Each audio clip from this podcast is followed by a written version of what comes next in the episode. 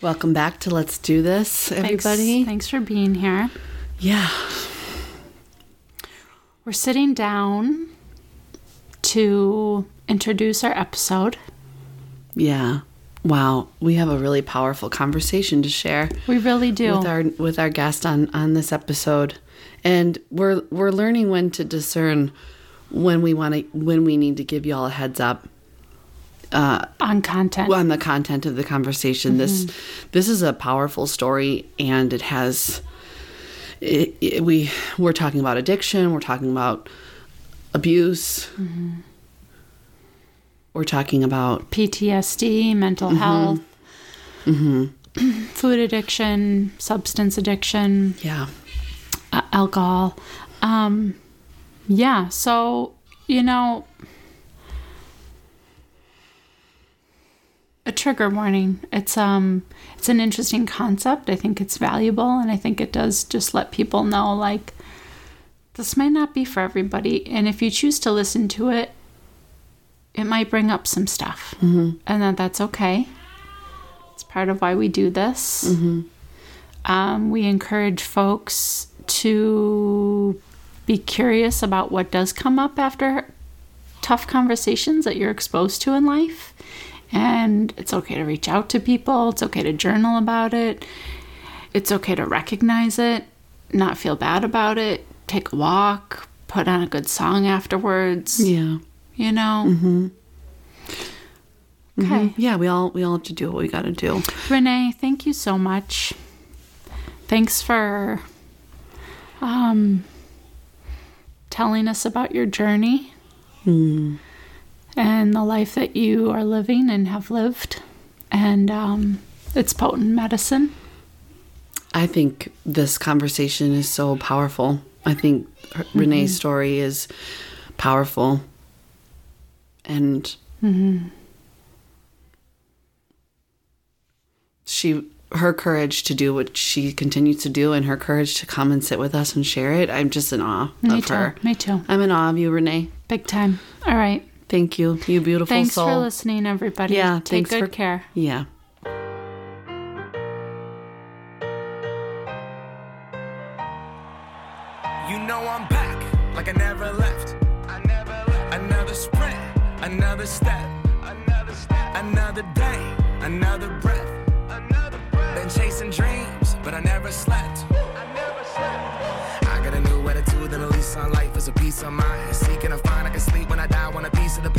Keys to the ride and shit. I'm straight. I'm on my way. I'm on my way. Get my way. I'm running late. What can I say? I heard you died twice. Once when they bury you in the grave, and the second time is the last time that somebody mentions your name. So when I leave here on this earth, did I take more than I gave? Did I look out for the people, or did I do it all for fame? Legend is Exodus, searching for euphoria, judging through the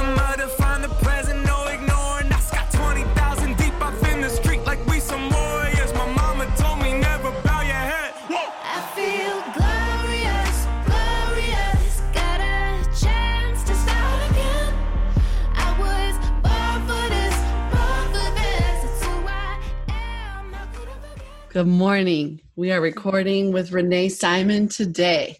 Hey, Renee. Hi, good good morning. Thanks for morning. thanks for joining us. Thanks for sitting down with us. Glad to be here. Yeah.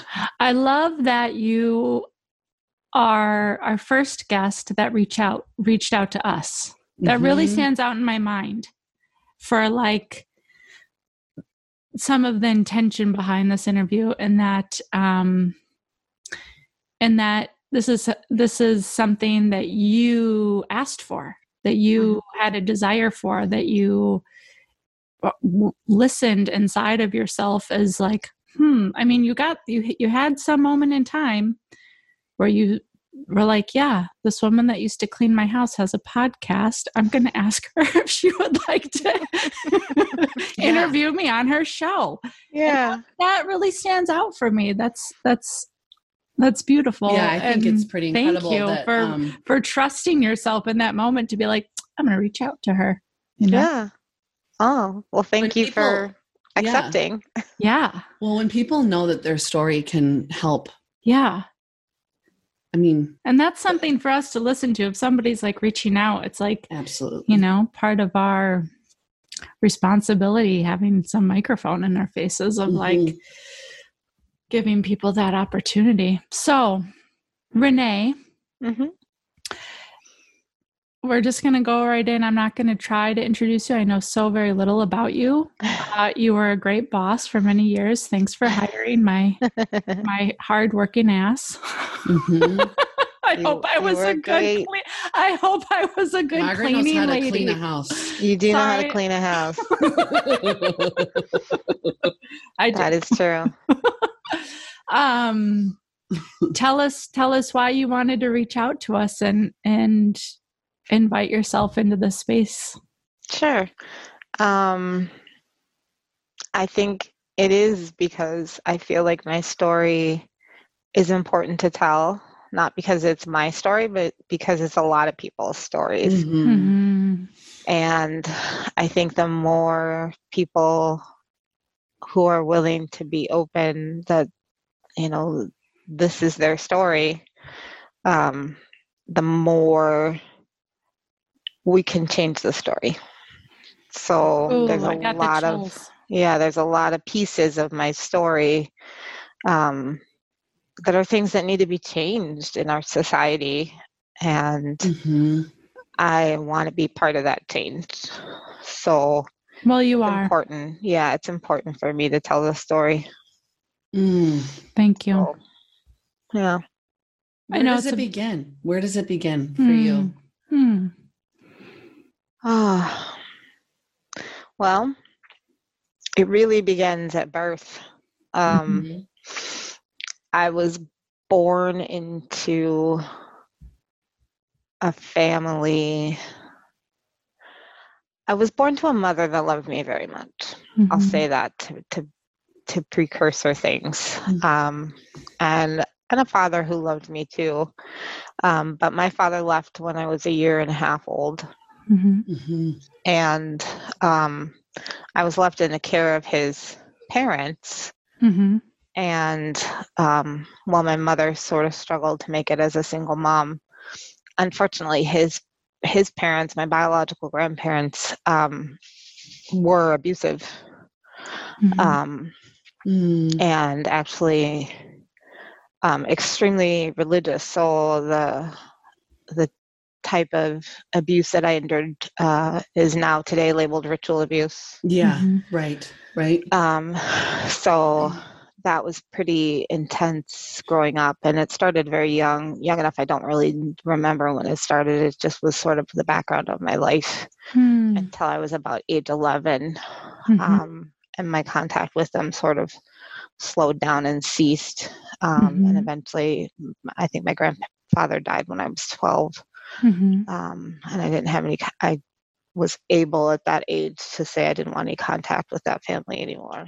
Mhm. Mm. Um, so I did eventually have a stepfather who I also had a lot of issues with. Um, he was very stoic and unemotional and, and just cold. Mhm. And I, I don't think I ever really knew what he thought about me. Mhm. Um, so growing up in my house was just um, difficult because I was hiding the secret uh, of what was going on with my grandparents. I, Mhm. I had no connection whatsoever to my stepfather. My mother was a working mother, and Mhm. and uh, so I just felt very alone and Mm-hmm. um, was going through a lot. So Yeah. by the time I went to college, I I began using substances, Mhm. um, both food, which I have an, addic- an addiction to, and um, then alcohol and marijuana and other substances that I could get my hands on. Um, Mhm.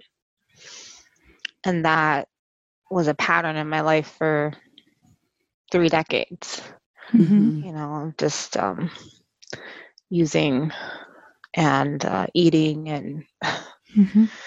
Just um, your nervous system. Your nervous yeah. system trying to to cope. Yeah. Mhm. So just Yeah. trying to numb, you know, just trying to Yeah. blot out the memories and the reality of who I was, and hmm it was it was a long period of my life that I, I almost don't remember Sure. my 20s and and 30s. Um, it's like a, a movie you watched a long time ago. mhm. Yeah, it was just a blur. hmm Had you, up until this point, when you started using, had you shared with anybody any parts of your childhood? Or was that still a pretty, pretty close secret of yours, or had you begun to talk about it yet? I had to a few people, um, a couple of therapists, um, you know, one or two friends in college. Sure. But um, anytime I started to talk about it, I would just be flooded with with flashbacks and and Mhm. other sort of PTSD symptoms, and Yeah. it, my life got really unmanageable. And so hmm I um I learned to just be quiet about it because I couldn't really handle what came up when I when I tried to talk about Yeah. it. For sure. Right. hmm Yeah. Do you feel like you really have to be ready for that as a person that goes through what you've gone through? Yeah. Yeah. Um you know, that one of the earlier therapists I had, I was still at, living at home and I was a teenager and she told my parents, you know, something's something's really wrong with your kid. Um she recognized my eating disorder right away. hmm and um, she recommended that I go to Rogers um, Mhm. Memorial Hospital in Oconomowoc for treatment. And Mhm. um, my dad, my stepdad, said uh, no because he didn't want to pay hmm the insurance copays, hmm which were significant. You know, Sure. insurance is always an issue. hmm Yep. So Yep. you know, there was some recognition that there was things going on, but hmm so ironically, I would end up there many, many times later. But- Okay. Mhm. Okay. Okay. Right.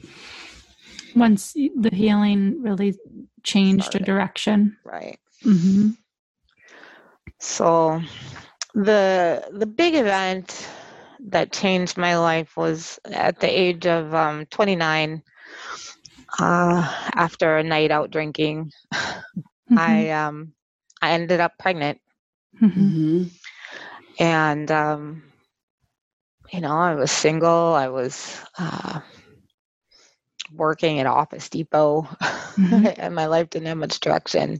Hmm um, but I knew that I had always wanted children.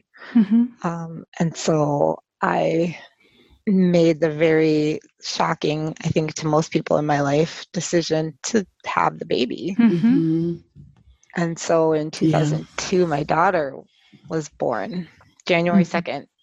hmm hmm Um, and that really rocked my world in a lot of ways. It, it changed a lot of things. It, it didn't stop my using um, hmm long term, but it did stop it for a while. hmm I didn't use while I was pregnant. I didn't use when she was little.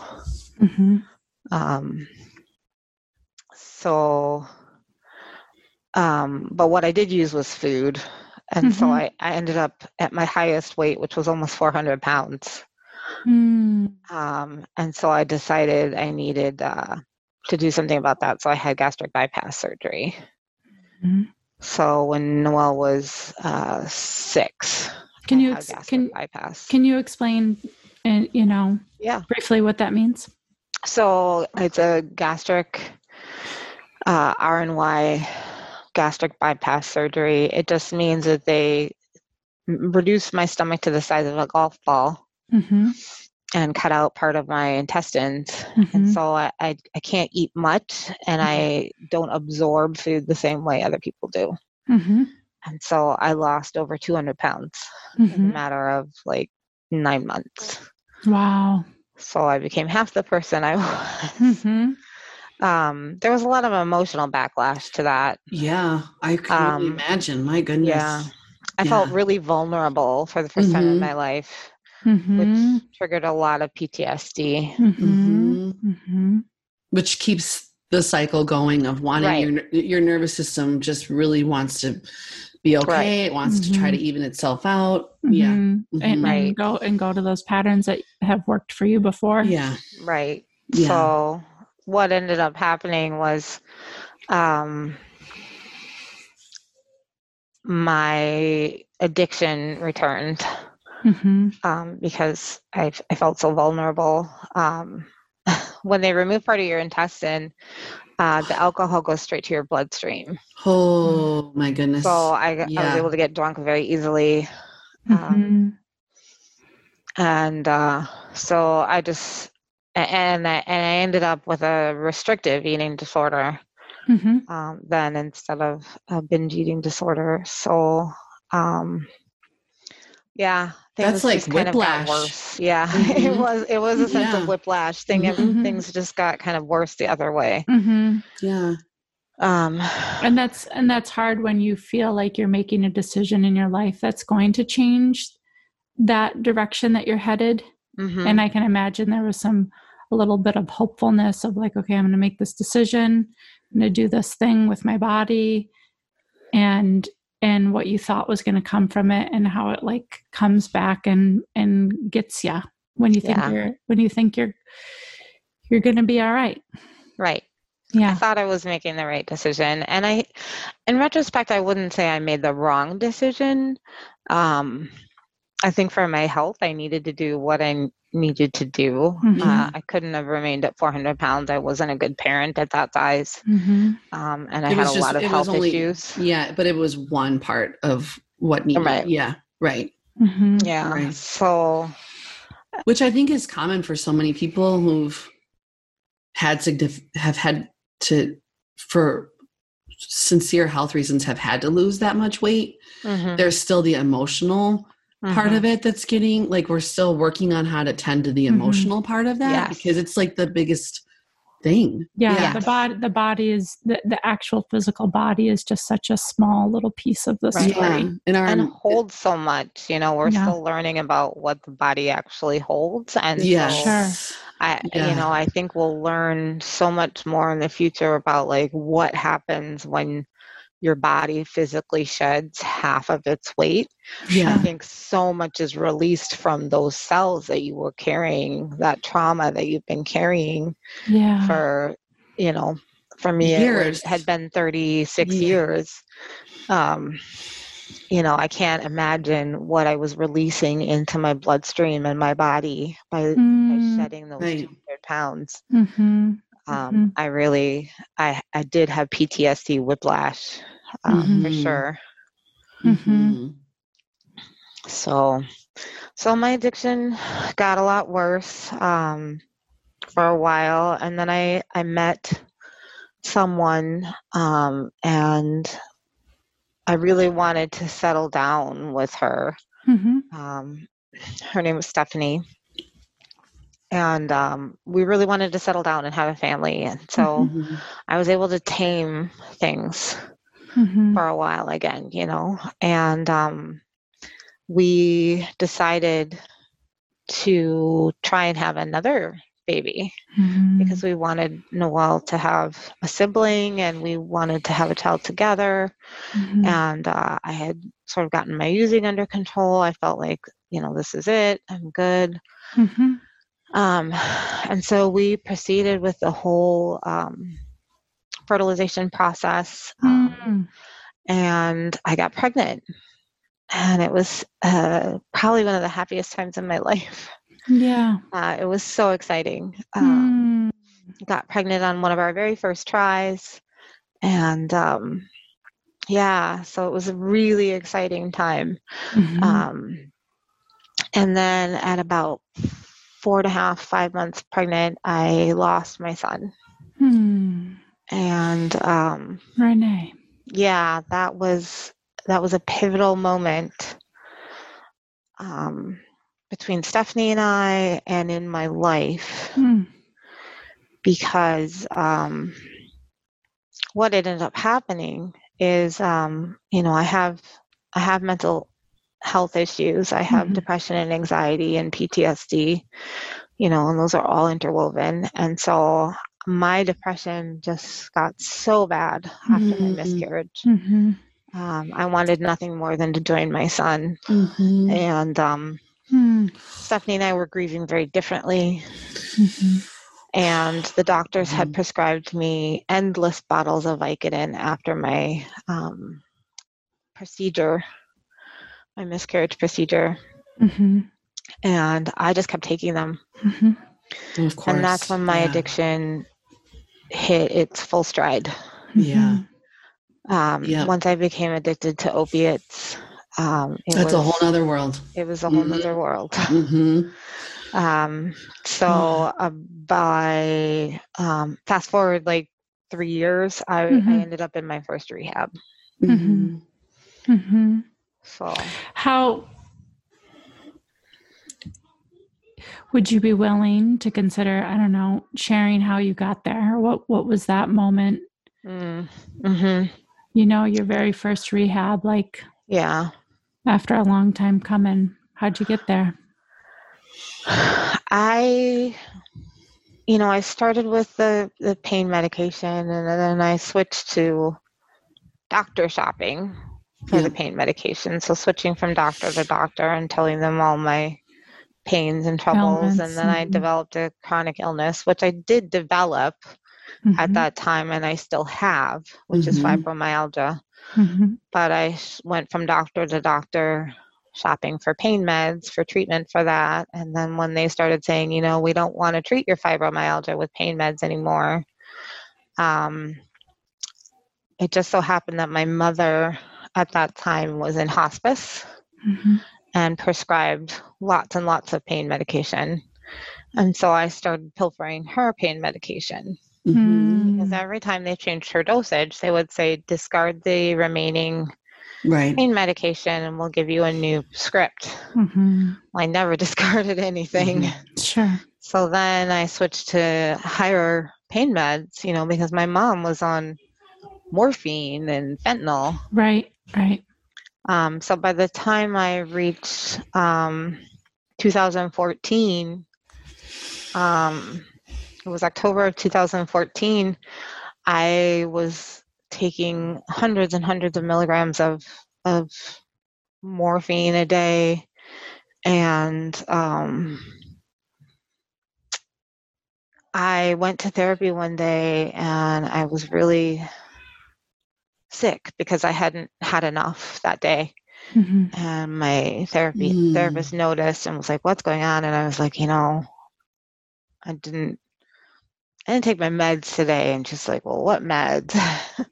Yeah. And uh, it kind of all came out in therapy. And she's Mhm. like, "You know, I need you to call Stephanie right now and tell her what's going on while we're in the office right Oh, now on the phone." Yeah, like an Yeah. intervention. So by the time I got home, Stephanie had already called around to rehabs, and uh, I was on. I, by the end of the day, I was in Rogers.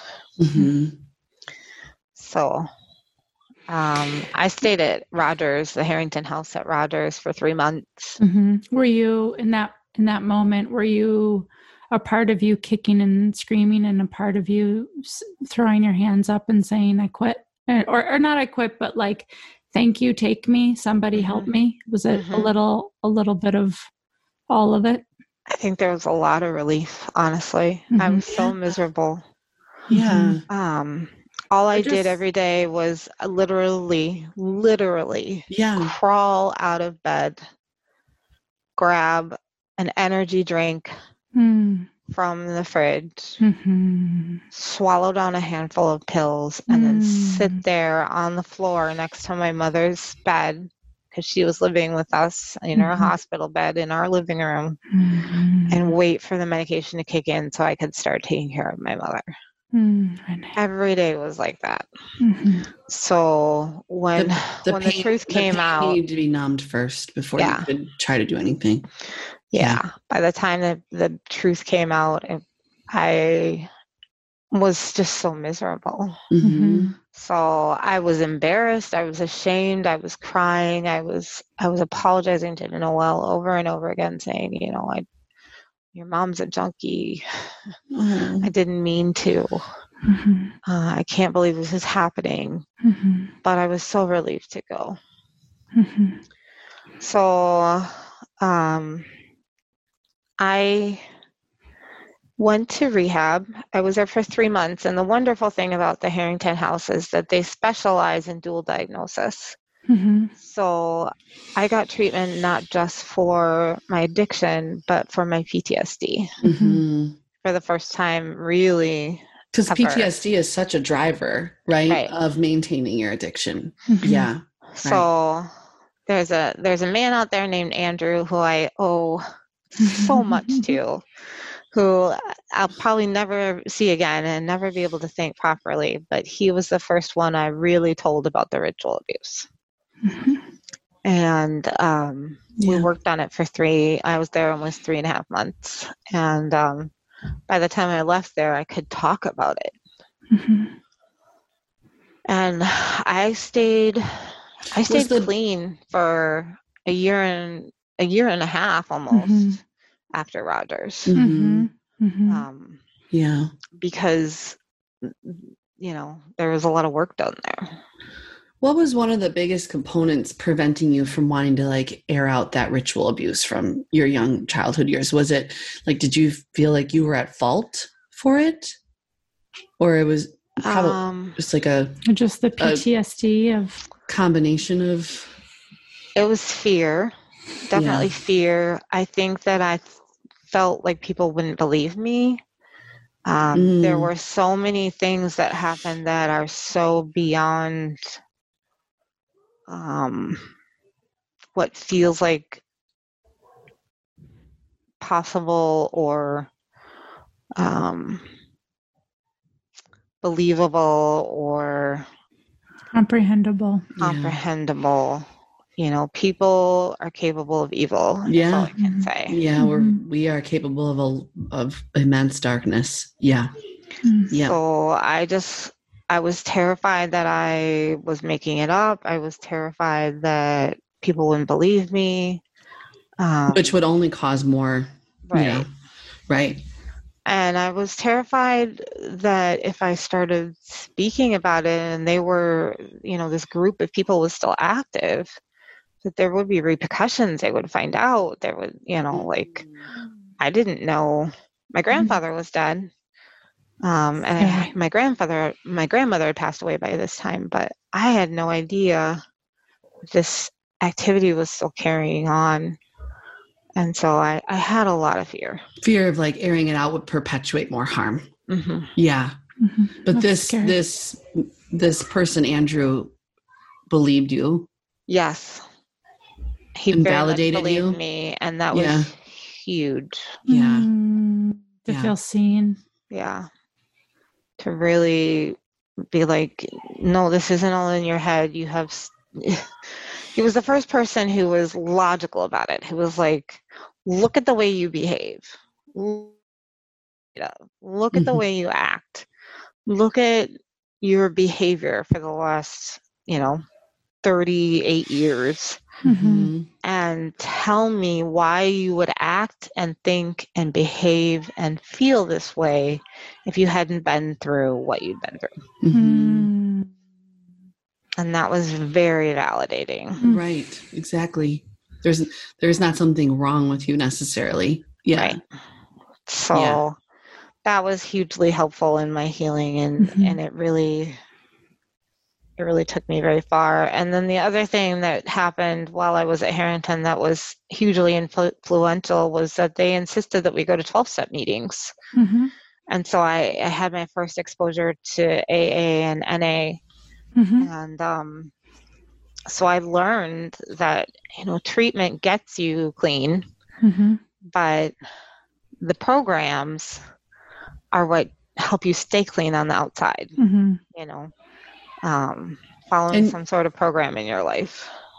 Mhm. yeah, and your lived experience propelled you into doing what you're doing now, right? hmm Yeah, Yeah, But it, Yeah. it sounds like there was some more to that story, though. yeah, there is a little bit more.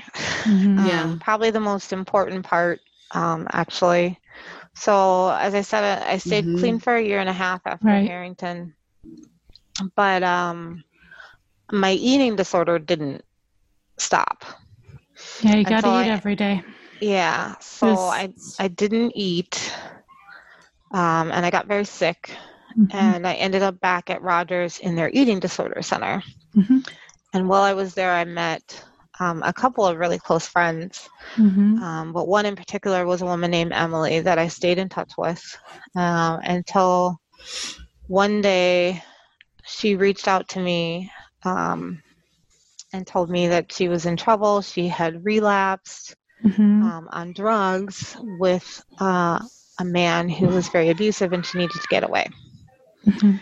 Uh, I was currently in eating disorder treatment somewhere else, but Stephanie, who was still in my life, Sure. um, in in some way, it was just a long story, but um, went and got her. Mhm. Yeah, and um, she came to stay with me. And uh, long story short, I thought I was going to be helping her stop and get away from this abusive man, and instead I relapsed with her Mhm.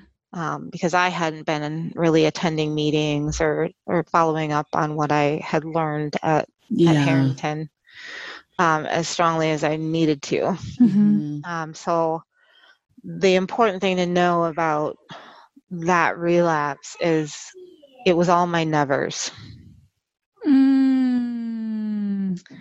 So Mm. when I went to Herrington the first time, you know, I had been a Mhm. pill popper, right? Mhm. Occasionally I would snort something, but like Mhm.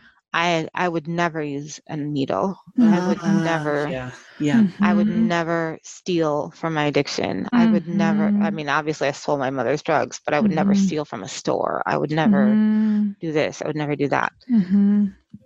Once Emily and I started using together, all the things all- I said I would never do, they all happened. Yeah. Yeah. I lied, I stole, I cheated, I Mhm. prostituted, I Mhm. everything. Mhm. right. everything. Mhm. and Mhm. I, I I used every drug I could get my hands on, including cocaine and heroin, and my life deteriorated before my eyes. Mhm. And it continued to do that for an entire year until Emily died on my bathroom floor in August of 2016. Renee. So sorry. So, Yeah. seven months after that, I finally stopped using. hmm and that was the last time I used. It was April 17, uh, April 7th, 2017 is my clean date. And that was almost four years ago. Mhm. Wow. I got clean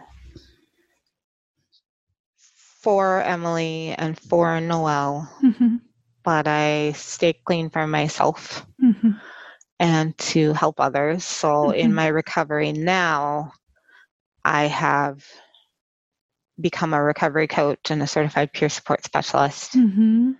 And Mhm. so I've worked with other people in recovery, um, yeah. helping them find a path. hmm But everything I do, everything I do is in Emily's honor. Mm-hmm. Mm-hmm. Yeah. I can only imagine the courage to walk through that fire with other people. Having walk, you know, walking through your own every day still. And then and then to sign up for okay, not only am I going to walk in my own fire through my own fire in hell every day a little bit. I'm imagining some days I know for everybody is are better than others, but Yeah. you know a life a life as hard as yours has been i can imagine that fire still feels like you gotta fucking walk through it sometimes and and to sign up to do that with people simultaneously renee Mm-hmm. takes guts Yeah. It's like it's a powerful gift that you truly are a lived experience that can help others, but it's come at a great cost too. It has. It Yeah. has cost me a lot, but that's what makes it so important Mm. to Right. to give. Um, otherwise, that cost is worth nothing. Yeah. know? that pain and that loss and everything I've been through, it was for nothing. And I don't want it that to be the case. Yeah. I want it to have all meant something. And so if Emily's loss can save somebody else's life by me telling my story and Emily's story, um, then it meant something. Mm-hmm. Mm-hmm. And it can save other people. Mm-hmm. I believe so. I believe it already has, Yeah. Mm-hmm. you know. Mm-hmm. Um, I've had the privilege of working with some amazing people as a Mm-hmm. recovery coach Mhm. and see them blossom in recovery. Um, unfortunately, I've seen other losses too. You know, it's Right. hard. Um, COVID has not been kind to those No, it has from right. substance use disorder. No. Mental And- health. Uh, yeah, and mental health. And I'm we're not really supposed to be isolated in these Yeah. journeys. Mm-mm. I'm- Yeah. I'm so scared for a lot of people I know. Yeah. Mhm. but um I all I can do is just be here and Mhm. stay in recovery myself. Yeah. Mhm. What what helps you stay in recovery? My family, Mm-hmm. My sponsor, because I have a great sponsor in in my 12 step program, Mm-hmm. um, my daughter, my plans for the future. Mm-hmm. Um, yeah, I would say those are. I have a lot of plans for the future. and I'm pretty psyched about them. So Yeah. I would like to see them come to fruition. So your Mhm. daughter Noelle now would be 19? She is. She's 19. Yeah. And, And how are you how are you awesome. Yeah. Awesome. Awesome. Awesome. Yeah. Have you- Awesome. You and Noelle have have you had a lot of really great opportunities to heal together in in this? Yeah. Yeah. Yeah. I mean, we went from, oh, there was a time during the worst of my using after Emily died. Um, you know, I was using daily every night after Noel went to bed, thinking that she didn't know I was doing that. Yeah. And, um, but I would have seizures. Mhm. and she I, one night i i knocked a lamp off my bed and she Mhm. came into my bedroom because she heard the noise Mhm. and she found me seizing, Seizing. on my Mhm. bedroom floor Mhm. and uh, she looked at me and she turned around and she walked out and the next morning she was sitting on the sofa when i got up out of bed and i came in the living room and she said well she didn't say she screamed don't you ever do that to me again And how old was she? she was 14 Oh, Mhm. so we've come from that to her asking me to help with her college homework yeah. Mhm.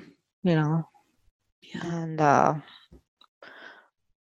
a year and a half ago in summer uh, in summer school she wrote an essay about uh, me as a person who inspires her Mhm. So we've come a very long way Mhm. Yeah. Mhm. Can you can you speak to the fighter inside of you and what that person says? What that what she sounds like, things that she she reminds you of? you know it's funny because a lot of people will say like I- i'm very rational a lot of the time Mhm. and uh, practical about things.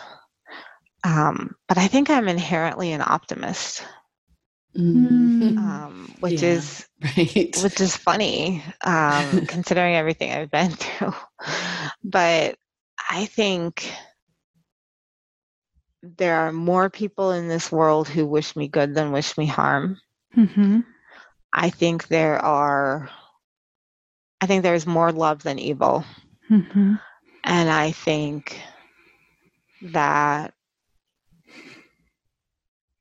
if I keep breathing and keep doing the next right thing, you know, small things with great love. Mm-hmm. Mother Teresa. Yeah. That if we just keep at it, you know, we can make a difference. And yeah that's what inspires me, you know. It's like one person at a time. Yeah, and just in those in in those dark moments to just grab on to the tiniest bit of that, you know, or Mhm. fucking fingernails, and just Mhm. just Those keep little- grabbing yeah. onto it. Maybe eventually we'll have a fistful of it, and just Mhm. fucking hold on tight.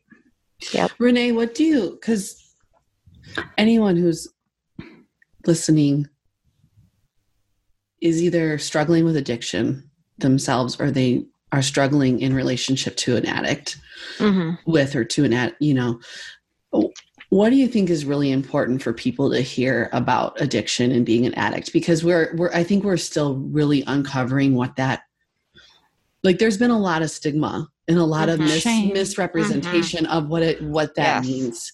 And Yes. we're really starting to finally really get more of the truth of what's Right. going on when you're an addict. Right.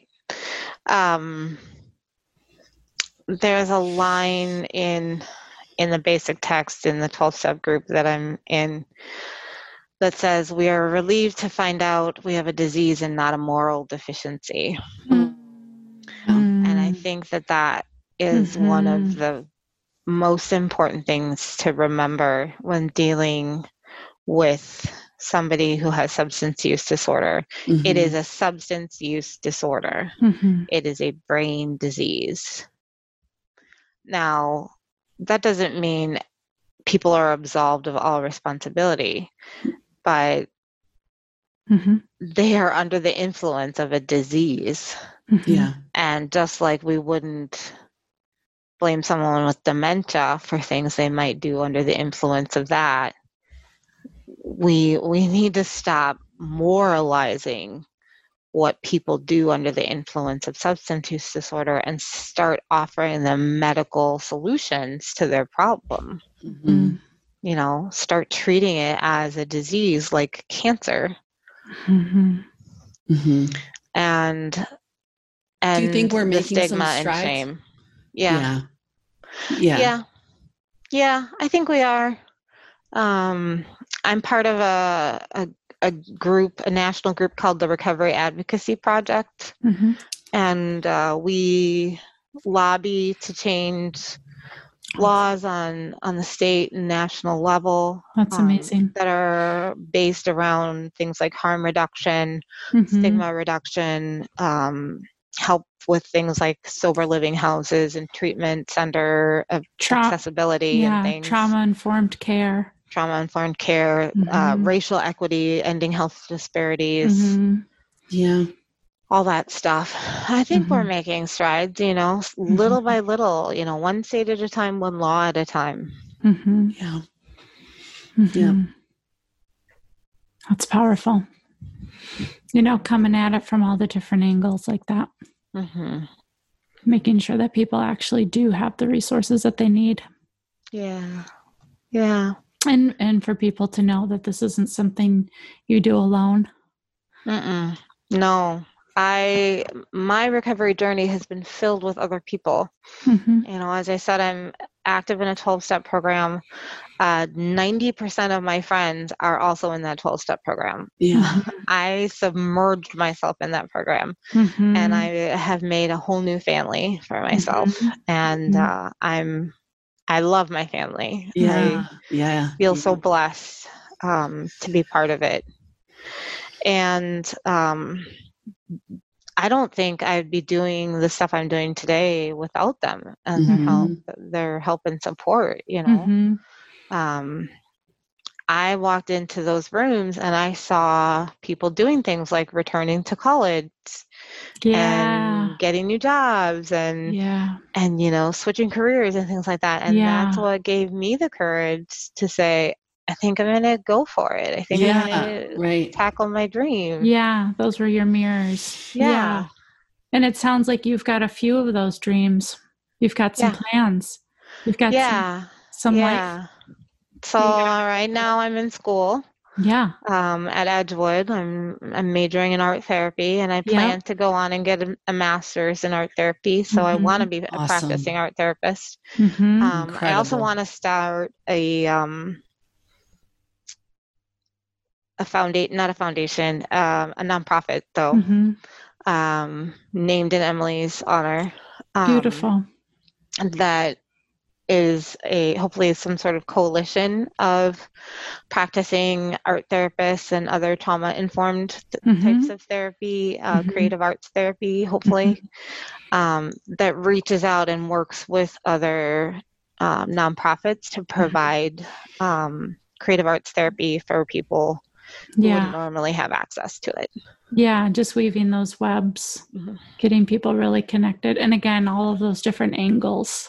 Yeah, I mean, access is accessibility is a big, big piece to That's this big. because so Yeah. many people still remain Yeah, to not have accessibility to this right. Right. this healing journey. As And a- I would love to speak to that Uh, for Yeah. you. For you specifically, you're a clear, a queer black woman, hmm and how how did you see that up in your face Mhm. hmm on the throat, Um, of course?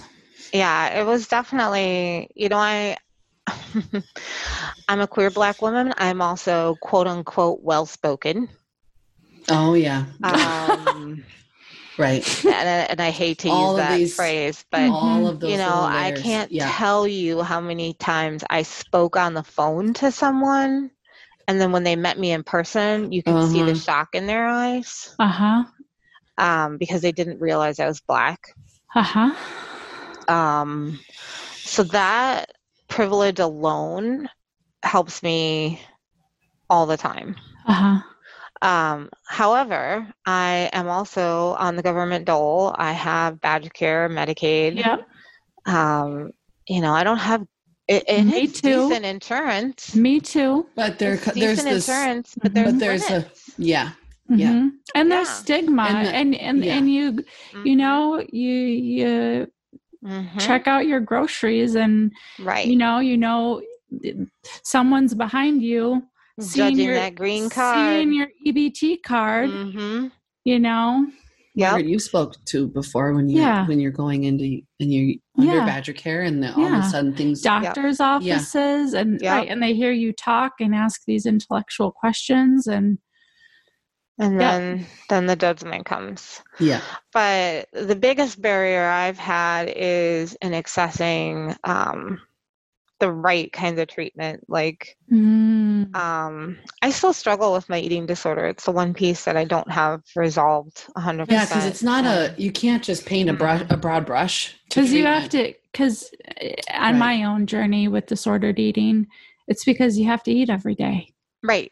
You can't just give it you up. can't fucking invo- avoid that shit you gotta face it you gotta Yeah. figure it out Yeah. So I, Yeah. mo- the most recent time, my therapist was like, you know, I, I see you struggling. Why don't we just check out an IOP for you? You know, I, you don't need inpatient or anything like that. It's not that bad, but I think you could use some support.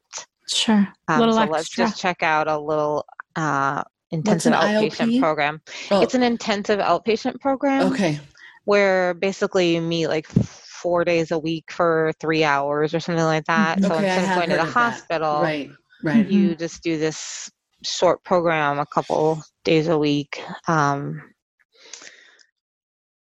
and so We should all checked it have- out. yeah okay Yeah, we checked it out, and of course, Badger Care doesn't cover. You're kidding me No, it doesn't cover IOPs. It doesn't cover partial hospitalization programs either, which is sort of the step in between IOPs and the hospital. Yeah. Yeah. right Um, it, it covers inpatient care and it covers therapists. There is no in between. So you cannot get the appropriate level of care hmm based on what your therapist recommends hmm or your doctor recommends hmm on Badger Care. Yeah. So it's either if either you're sick enough to go to the hospital or you don't need anything but a once a week therapist. right but i also want to follow up that and say that's how it is now Mhm. Doesn't doesn't mean that's how it's I always was going just to going be. to say, do you know of any? doesn't mean that's how any- it's always going to be. Do you know of any uh, local or state movements that are gaining momentum on this insurance issue? Um, well, Recovery Advocacy Project definitely has an Okay. eye on it. Um, Mhm. but right now, we've we've still been fighting. We just got treatment for substance use disorder for Badger Care. Okay. Wow. I mean, up until literally like two months ago, That's there was no so residential wild. treatment option So wild. for substance use disorder on Badger Care.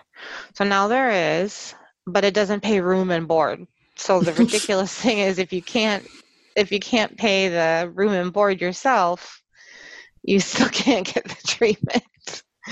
So we're still fighting that battle. So once Yeah. that's over with, you know, then we can broaden our scope to And we'll we'll put that link. I mean, you guys have a website where people like people want to donate. Yeah, Wisconsin or- Recovery Advocacy Project has a website, and Okay. also I'd love it if you put the link to the We will definitely do Communities. Recovery Coaching Helpline too. Yeah. because anybody struggling with substance use disorder can get free recovery coaching. That's what Got I it. did That's powerful. a long time. So, and you were just volunteering. I was wasn't volunteering; that was my paid job Okay. Okay. as a recovery coach. But it's free to anybody who Get needs those a recovery services. coach. Yeah, it was it's grant funded. hmm Good. Good. Good. Well, you know, we've got a ways to go, but we've but there's you know clearly there's support out there for people who need it. yeah Yeah. there is there is hope and support and like i said i attend 12 step meetings there's a very active aa and na communities in in madison Mm-hmm. Mhm. and um yeah Mm-hmm. they're they're very welcoming Yeah. What? I don't know. I, I, I, it have, I have something. Okay. Um, okay. um, I think a lot about how, um, in theory, society doesn't change easily easily until cultural, the cultural things change. hmm And so, when it pertains to the whole umbrella of being a human being and all the issues underneath it, it's like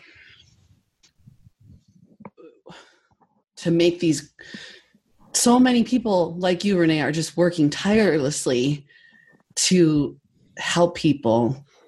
And sometimes I know for, I don't know if you feel this, but it's uh, not to be in like go into a discouraging space, but it can feel like so much is left up to people to do it alone.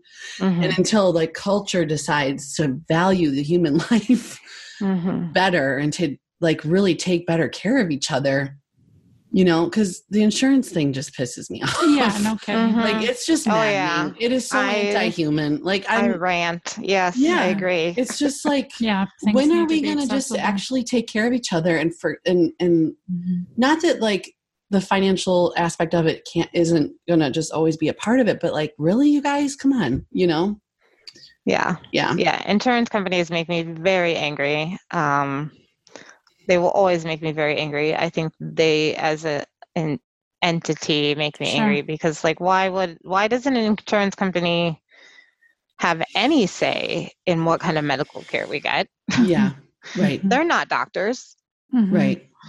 um It's just too focused on the capitalistic right yeah it's the whole model is capitalizing on wrong people. Mhm. Yeah. Yeah. And I think that as a Mhm. culture, Americans, and I, I know I can feel the shift happening. I, I really do think that there is a Mhm. shift taking place where hmm we're realizing we're just not taking good care of each other. We've No, been indoctrinated to feel like we have to do a lot alone and we have to pull up our Mhm. bootstraps and we have Right. to like figure it out. And Mhm. we're, you know, there is, I think there is aspects of healing that you do in your own shadow. You do alone a little bit, but we heal in relationships. We heal right in Right. Community. You know? Yeah, I think we American society has been brainwashed a lot because we are a very individualistic society. Mhm. Mhm. And um you know, that's something I've learned a lot about in school is you know the individualistic society versus the communal society where Sure. the focus is much more on family and community and caretaking of each other and it's just we just live in an individualistic society where the focus has always been on what you can accomplish as an individual alone. And ir- ironically, we're not Mhm. we're not really feeling good in that place. No, we're not feeling good in And- that place because we're not meant to. No. We're we're we're tribal pack Yeah. community animals. Yeah, let's cheers Yeah. to that. We're Yeah. tribal, yo. But also like you don't have to dismiss who you are in community. There's a way to honor each Oh, person sure. uniquely while you're in like that's where I feel the big disconnect is Right. a lot. You know? Yeah. Yeah. And that's why I say we've been brainwashed because there's this fear of community engagement, community spaces, community care. Like we've associated the word community with like communist or Mhm. or Right.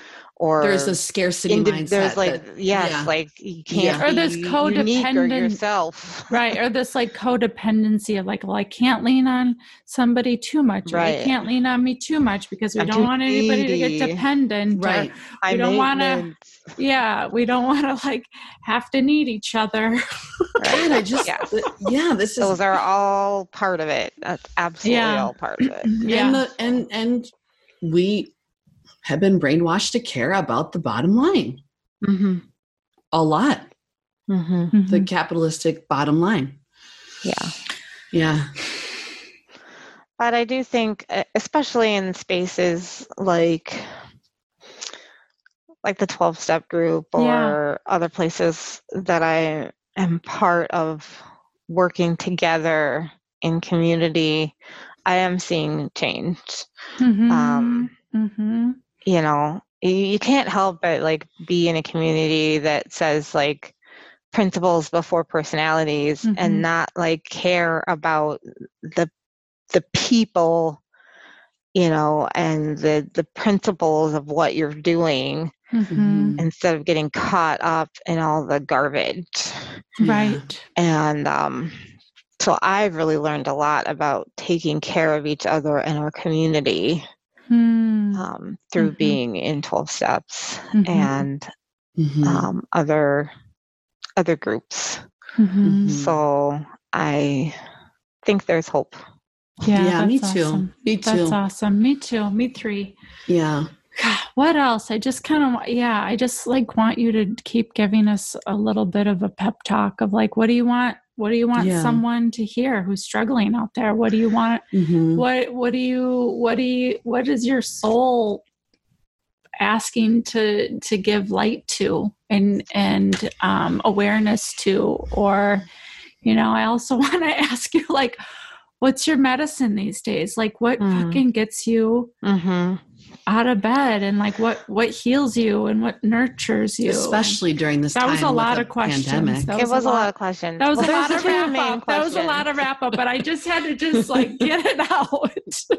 Whatever whatever is up you know whatever is shining bright from all those questions feel free to speak to okay.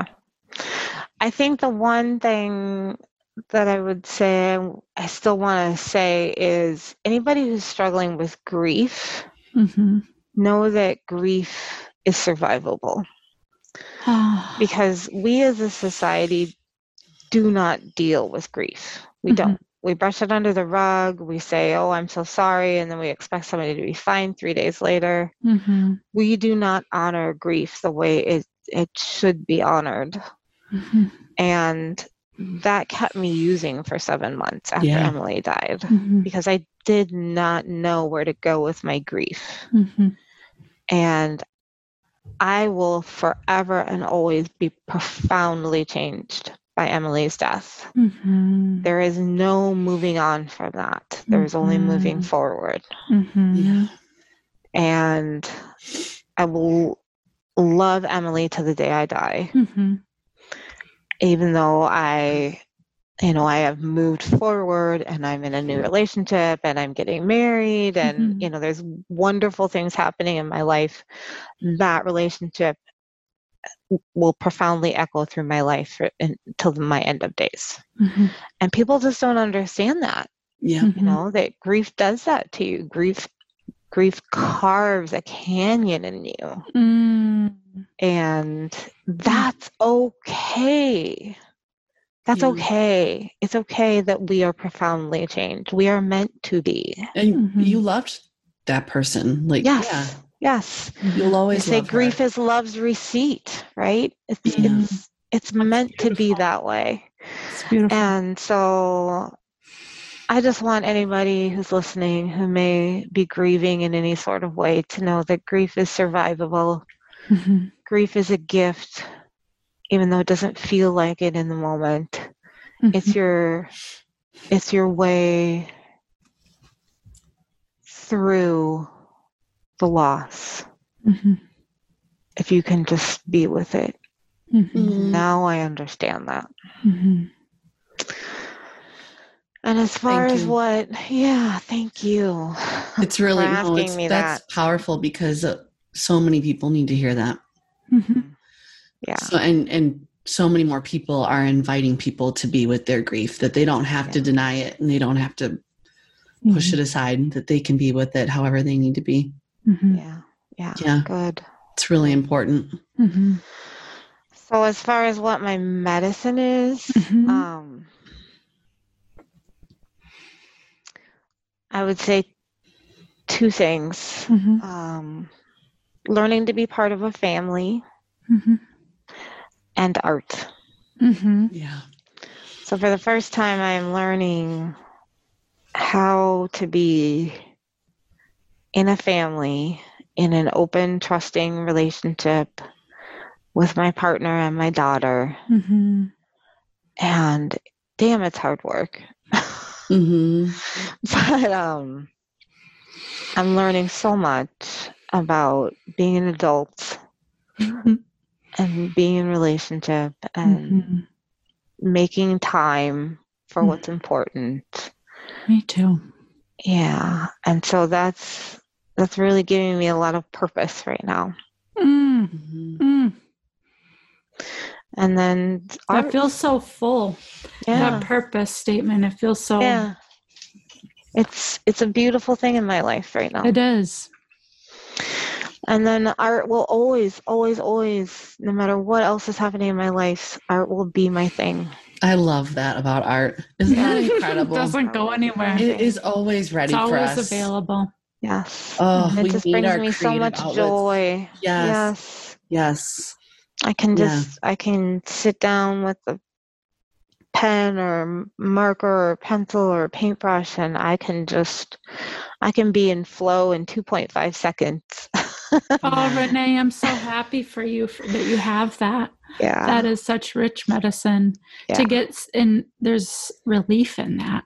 yeah. There's relief to those Huge moments relief. of relief. You're like, oh, you guys, I'm, you know, where Mhm. you're like, you you Mhm. feel you're like the struggle is Yeah. Yeah. stopped for Just a little seconds. lighter for Just- a minute. Yeah, hmm There's Yeah. just the huge ah. yeah, hmm relief, Yeah. Yeah. sweet relief. That's what it is for Yeah, me. yeah. I do want to make one more point about grief. I'm sorry, not to laugh. But no, like no. grief is not I think right now people are feeling a lot of grief that isn't necessarily related to the loss of a life, but like yes. but like they're coming to terms with like things that they went through in childhood that they now need to grieve. Things that Right. you know, grief is like I need to look right. Gosh, grief is just a whole ball of wax. I mean, Mhm. it doesn't mean that you've lost some somebody that you I was could be a that part of you, like, thinking that earlier. just a part an old Mhm. part of yourself that you're grieving or Mhm. or, or a relationship or a transition or Yeah. you know Yeah. agreed agreed or just Yeah. how these kids of ours grow so fast and you kind of grieve it a little bit yeah yeah all the time. i know you say that but i'm like would you shut up i don't want to talk about this Right, right. No, we're definitely Respect. Respect. I know. Yeah. Boundaries. I'm I'm, not done ready. with this. i'm not ready to look at at my grief about my children growing no, up but I so think that's fast. no, but that's on point though a little bit. Like Yeah. sometimes we people are saying that's not I cannot go there yet. or Oh, I don't yeah. want to go there right now. i have and that there's the boundaries around grief too Yeah. that are really important. Mhm. Yeah. There, like with COVID, there's just a lot to like. Oh, there is so much. I've I've grieved so hard with COVID, the, loss of my normal activities Mhm. and People are and missing how much each other. depression I've Yeah. had to go through and the loss of my friends and Mhm. it's just been awful. Mhm. Right. I, you know, I believe that, you know, we just got to hang in there. But yeah, we got to acknowledge that grief, that up Mhm. down, upside down Maslow's hierarchy, right? Like our Yeah. basic needs are not getting met right now, even though we're getting all this stuff at the top. Right. It's, it's not right. We're not right right now. Right. Right. Right. Yeah. Yeah. Okay, back to some more medicine. Okay. Yeah, and I've got to, I've got to get going. I know. just Yeah, you- we like to like um i know and maybe this is a strange pivot but we really music is medicine Hmm. yeah you lit up like what you want to just name s- some things that you like to listen to I'm so weird with music. I'm super eclectic. Like I Yeah. listen to 93.1 in my car. I'm Yeah. like a big hip hop person. I Yeah. love It's funny because there's so many horrible drug references. yeah No, you're Um, totally. Yeah. Yeah. But I like hip hop. I you know, I I dig Eminem and Yeah.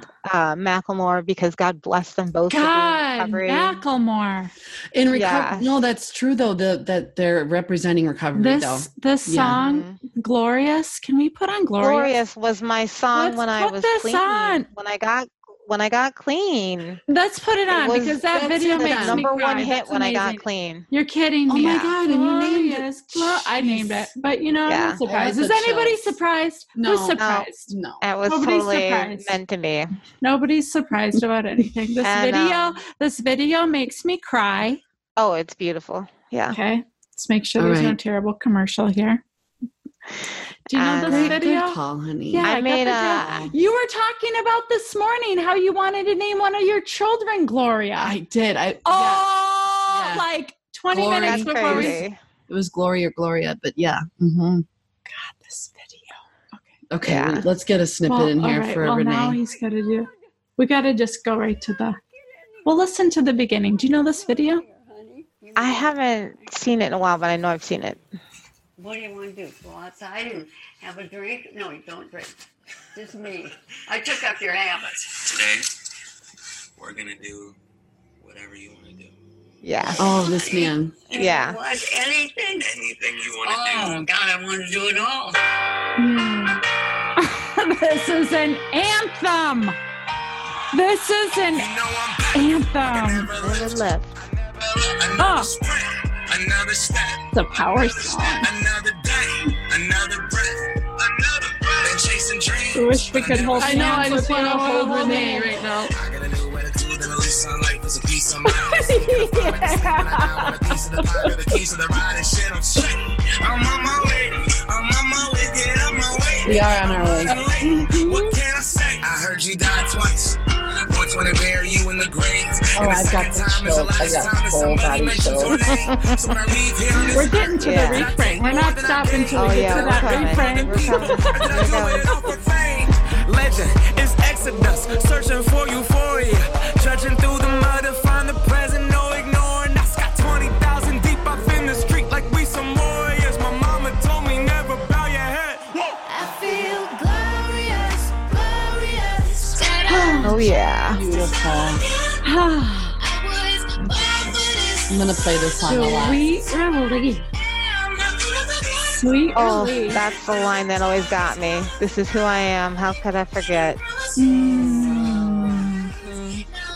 I was getting clean the second time. It was like, this is what I am meant to be doing with my life. Yeah. Thank you, Renee. Yeah. Thank you so much. This has been amazing. Thank you. Thank you. Yeah. You're a real badass. You're a real healer. Oh, thank you. I appreciate it. You're a You guys real are wonderful. soldier. You're a real soldier. Mhm. Thank you. Yeah. Thank you. Thanks Yeah. for having the courage that you do and thanks for walking through fire with people. Thanks for It's sharing. my honor. Someone's gonna someone's gonna listen to this today or in the days ahead, and it's gonna yeah. it's gonna really impact them. Mhm. Oh, It I will. hope so. It will. Mhm. Um, I hope so. Mhm. You're you're It- it you will. have a legacy for sure. Mhm. That is my plan. Yeah, I can feel it. I see it. I feel it. Cheers. deeply. Cheers. To you, Renee. Cheers. Cheers. Be beautiful- well. Beautiful soul. Thank you for sharing Be well. so generously. Thank you for being here with us. You're Means so lot. welcome. Means a lot. Yeah. Thank you. It means a lot to me too. Yeah. Do you want to stay on for another minute? Or are you good? I have gotta to go. go. Okay. Thank Yeah, you. I have to take my grand my mother-in-law to the COVID shot. That's right. Put on. Yeah. Finish that song. Put that song on repeat. I'll, I'm gonna listen to this probably about six times today. Yeah. Sounds like a plan. Yeah. I Yeah. think I gotta work on a PowerPoint. I think this is gonna go on for about the song. Yeah, Yeah. this is a six. Yeah. All right. All right, Okay, Renee. thank you Much both. love. Take care. Let's keep in touch. Okay, Thank sounds you. good. Big hugs. Okay. All right. Big hugs. Bye. Bye. Bye. And now I see the sunrise. Now I feel.